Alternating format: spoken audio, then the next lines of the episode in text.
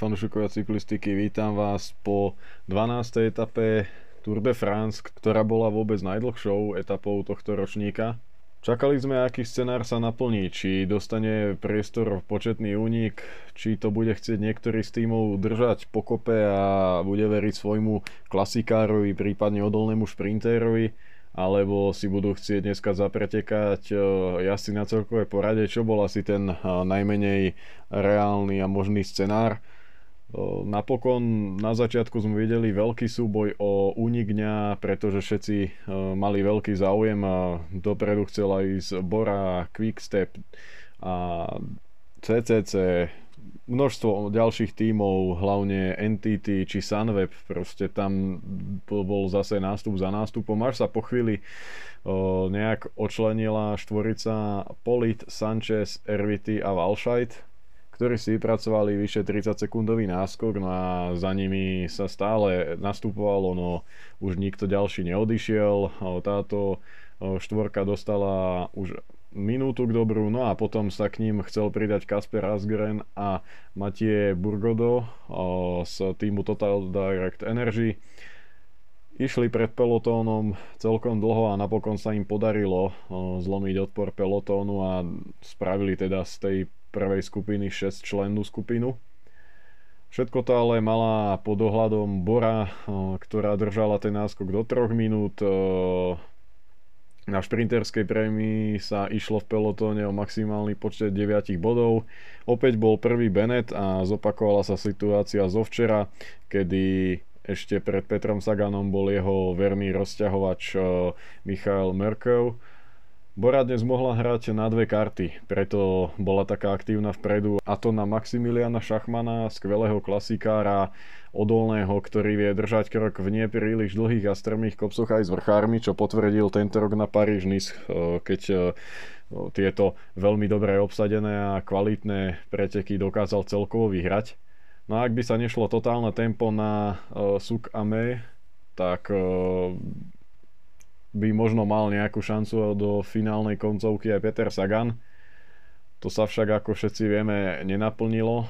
No a napokon to bolo o tej prvej možnosti e, preboru. Sunweb vyrazil z pelotónu v trojici, podobne ako v nedelu, e, keď e, tam bol Hirschi, Serenkrak, Andersen a Týž Benot.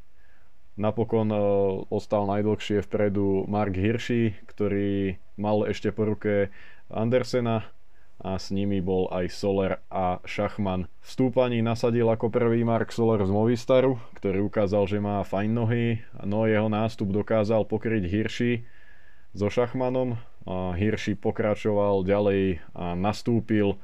No a táto jeho kontra mu vyšla a urobil si náskok a už vedel, že po pár dňoch si opäť zopakuje solo súboj s ostatkom pelotónu o etapu.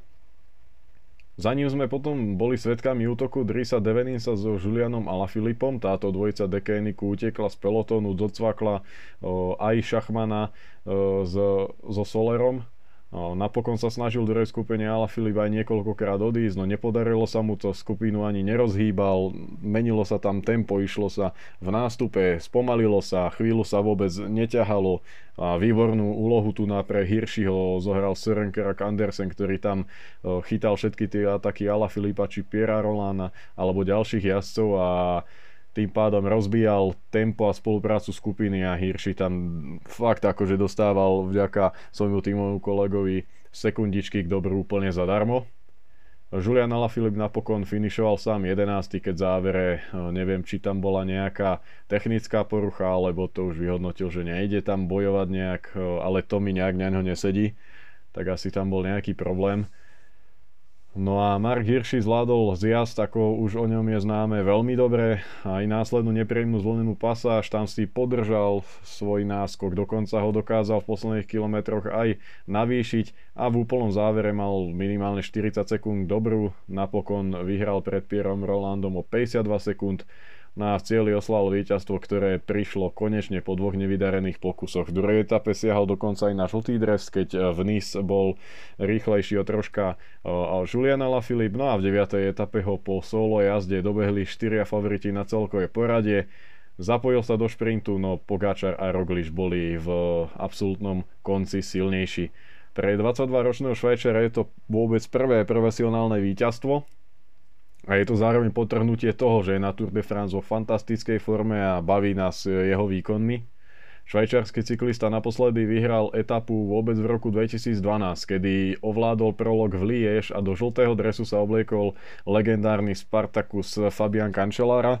Zajímavosťou je, že Fabian Cancellara je aktuálne Hirschiho agentom, no a tak sa určite teší z úspechu svojho klienta a krajana v jednom. Mark Hirschi je pre mňa po jeho týchto výkonoch favoritom, veľmi horúcim na majstrovstva sveta v Taliansku, ktoré prídu po Tour de France pár dní. No a ak teda sa tam predstaví, čo si myslím, že v tejto forme by bol hriech tam neísť.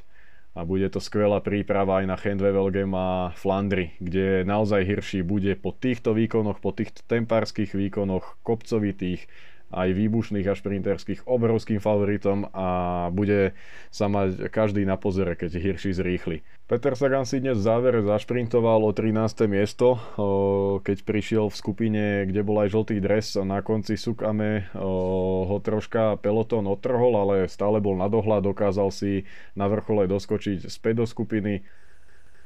Nič sa nemenilo ani v celkovom poradí, ani v súťaži o biely či bodkovaný dres, no veľké zemetrasenie môže prísť naprieč všetkými súťažami okrem tej zelenej zajtra. Hlavne v tom celkom poradí to bude naozaj veľké zemetrasenie podľa mňa, pretože prichádza náročná etapa v centrálnom masíve, ktoré od úvodu hore-dole bude sa tam veľmi ťažko kontrolovať situácia je na programe 7 vrchárskych prémií, z toho 3 trojky, 2 dvojky.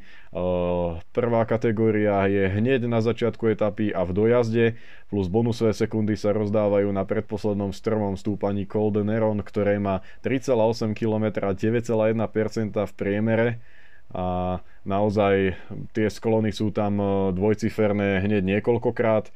No a po Neron sa pôjde troška po rovinke, Nasleduje veľmi kratučký zjazd a posledné stúpanie na Pujmeri Cantal. To má 5,4 km a 8,1% v priemere, no, čiže opäť e, môžete z týchto parametrov vypozerať, že sú to e, kratšie stúpania, ale o to strmšie. Keď sa pozrieme na Col de Neron, kde sa budú rozdávať spomínané bonusové sekundy, e, tak ten má okrem prvého kilometra stále nad 9%.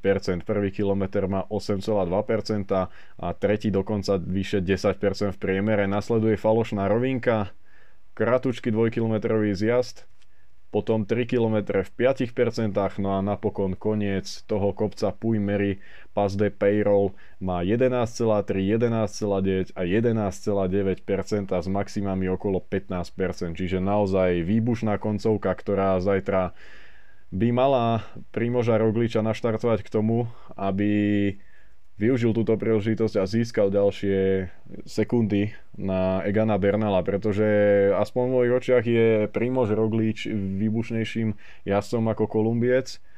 No a pred nájazdom do najväčších alpských stúpaní by mohol na ňo práve získať ďalšie cenné sekundy, minimálne len čo sa týka pri víťazstve a pri tých bonusových sekundách tam vie kvázi jednoducho nachýtať nejaké tie sekundičky k dobru, ako nachýtal doteraz. Vedie o 21 sekúnd pred Bernalom a všetky sekundy nazbieral vďaka bonusom.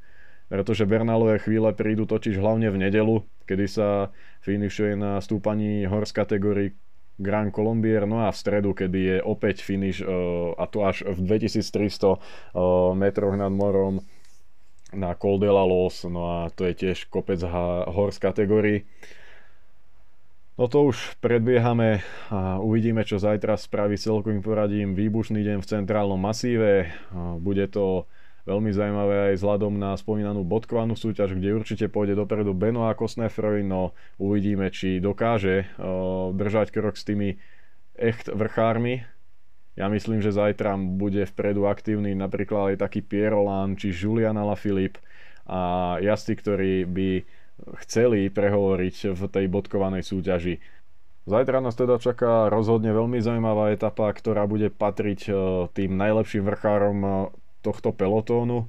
Ja osobne sa teším na posledné dva stúpania a verím, že budeme vidieť zase už po tretí raz tento rok e, parádnu vrchárskú bitku s hlavnými protagonistami Pogáčarov, Bernalom, Rogličom, Quintánom, Landom, Portom a ďalšími ďalšími jazdcami. Ďakujem vám za pozornosť, no a počujeme sa po zajtrajšej etape v centrálnom masíve, ktorá finišuje na stúpaní prvej kategórie Puimery Paz de Payroll.